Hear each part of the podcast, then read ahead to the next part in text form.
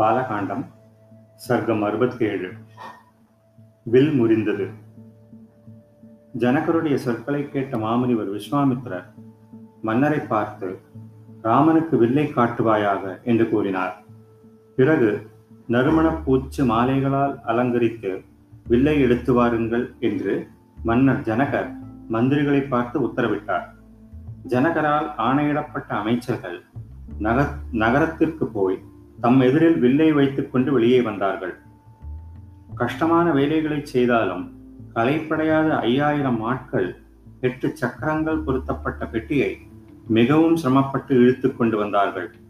அந்த வில் வைக்கப்பட்டிருந்த இரும்பு பெட்டியை கொண்டு வந்து அந்த அரச ஆலோசகர்கள் தேவரை போன்றிலங்கும் ஜனகரிடம் கூறினார்கள். மிதிலை தலைவரே அரசர் கோமானே எல்லா அரசர்களாலும் வணங்கப்பட்ட வில் இதோ கொண்டு வந்திருக்கிறோம். தங்கள் விருப்பம் போல் அரச குமாரர்களுக்கு காட்ட விரும்பினால் அப்படியே செய்யலாம். அவர்கள் சொற்களை கேட்டபின் ராம லக்ஷ்மணர்களை பார்த்து இரு கைகளையும் கூப்பி அஞ்சலியாக வைத்துக்கொண்டு பெருமைக்குரிய விஸ்வாமித்திரரிடம் பின்வருமாறு விண்ணப்பித்துக் கொண்டார்.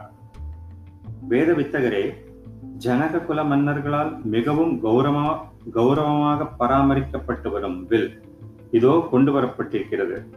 மகா வீரம் பொருந்திய அரசர்களாலும் இதை வளைக்கக்கூட முடியவில்லை. அமரர் கூட்டங்கள் அசுர ராட்சச கந்தர்வ யட்ச தலைவர்கள் சின்னர உரகர்கள் ஆகிய எவராலும் இதை தூக்கக்கூட முடியவில்லை. அப்படி இருக்கும்போது மகத்தான இந்த வில்லை வளைத்து நாணேற்றி அம்பு கோர்த்து நாணை இடித்து மேலே தூக்கி நிறுத்த மனிதர்களால் முடியவே முடியாது என்பதை சொல்ல வேண்டுமா என்ன? ஆன்மப்பேறு பெற்றவரே முனிவரே விற்களில் மிகவும் உன்னதமான கௌரவத்தை பெற்றுள்ள அந்த வில் கொண்டு வரப்பட்டிருக்கிறது. இவ்விரண்டு அரசகுமாரர்களும் காண்பிப்பீர்களாக. அறத்தின் திருவுருவமான விஸ்வாமித்ரர் ஜனகருடைய சொற்களை கேட்டதும் குழந்தாய் ராமா வில்லை பார் என்று ராகவனிடம் கூறினார். பிரம்ம ருஷியின் ஆணையை ஏற்று அந்த வில் வைக்கப்பட்டிருந்த பெட்டியை திறந்து வில்லை பார்த்துவிட்டு சொன்னார். வேதவித்தகரே இப்போது உத்தமமான இந்த வில்லை கையினால் தொடப்போகிறேன் சிவபெருமானுடைய தனுஷ் என்பதால் ஓர் அடையாள மரியாதையாக தொடப்போகிறேன் தூக்கி நிறுத்தி நானேற்று முயற்சியிலும் ஈடுபடுவேன். ஜனகரே ராம லக்ஷ்மணாசியாபி லக்ஷ்மணர்களுக்கும் என்ற சென்ற சர்க்கத்தில் அலட்சியமாக சொன்னீர்களே உமக்கு இந்த வில்லை நான் வளைப்பதில் ஏதேனும் ஆட்சேபம் இருந்தால் இப்போதே செல்லுவிடும். இது வீரிய சுல்கம். பெண்ணை கொடுக்க வேண்டி நேரிட்டால் பின்னர் மனம் வருந்தி பயனில்லை என்பது ஸ்ரீராமனின் திருவுள்ளம். சரி என்று மன்னனும் மகரிஷியும் ஒரே குரலில் அவருக்கு அனுமதி அளித்தார்கள். முனிவருடைய ஆசீர்வாதத்துடன் அவர் வில்லின் இடைப்பகுதியை விளையாட்டாக பற்றினார். பல்லாயிரக்கணக்கான மக்கள் பார்த்து கொண்டிருக்கும் போதே அறத்தின் நாயகன் ராமன் அந்த வில்லை வெகு சுலபமாக தூக்கி நிறுத்தினார்.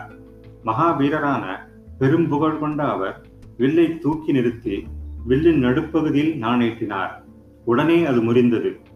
அப்போது இடிமுழக்கம் போன்ற ஓசை எழுந்தது. பூமி பயங்கரமாக ஆடிற்று. மலை சிகரங்கள் பிளந்து சிதறின. செவியை பிளக்கும் ஓசையினால் கதிகலங்கி போன எல்லா மனிதர்களும் கீழே விழுந்தார்கள். விஸ்வாமித்ர முனிவர் மன்னர் ஜனகர் இரு ராகவர்களைத் தவிர பின்னர் மக்கள் எல்லோரும் மயக்கம் தெளிந்து எழுந்ததும் அதிர்ச்சியிலிருந்து விடுபட்ட நாவலரான மன்னர் கைகளை கூப்பிக்கொண்டு முனிவரை பார்த்து சொன்னார் பகவானே தசரதகுமாரர் ஸ்ரீராமனுடைய வீரத்தை என் கண்களாலேயே பார்த்து விட்டேன் அட இது என்ன அற்புதமான காட்சி! இப்படி நடக்கும் என்று நான் எண்ணி பார்த்ததும் கூட இல்லை ஊகித்ததும் இல்லை. தசரதகுமாரர் ஸ்ரீராமனை கணவனாக அடைந்து ஜனக பரம்பரைக்கு சிறப்பான புகழை கொண்டு வரப் போகிறாள் என்னுடைய மகள் சீதை. கௌசிகரே என்னுடைய பிரதிஜையை சத்தியமாகட்டும்.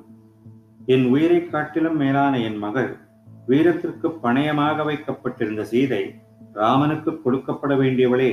வேதங்களின் கருவூலமே தங்கள் அனுமதியின் பேரில் என்னுடைய அமைச்சர்கள் ரதங்களில் ஏறி அயோத்திக்கு வெகு வேகமாக செல்லட்டும். அதற்கு தாங்கள் அனுமதி அளிக்க வேண்டும். அரசரிடம் தசரதரிடம் பணிவான வார்த்தைகளால் வீர சுல்கமாக வைக்கப்பட்டிருந்தவள் வெற்றி வீரருக்கு கொடுக்கப்பட வேண்டும் என்று எல்லா விஷயங்களையும் கூறி அவரை என் பட்டணத்திற்கு அழைத்து கொண்டு வர வேண்டும். அந்த மன்னரிடம் காவுத்தர்கள் இருவரும் முனிவரின் பாதுகாப்பில் இருக்கிறார்கள் என்பதை கூறி அவரை உள்ளங்குளிரச் செய்து வெகு வேகமாக செல்லக்கூடியவர்களான தூதர்கள் மன்னரை அழைத்து வர வேண்டும். கௌசிகரம் அப்படியே ஆகட்டும் என்றார்.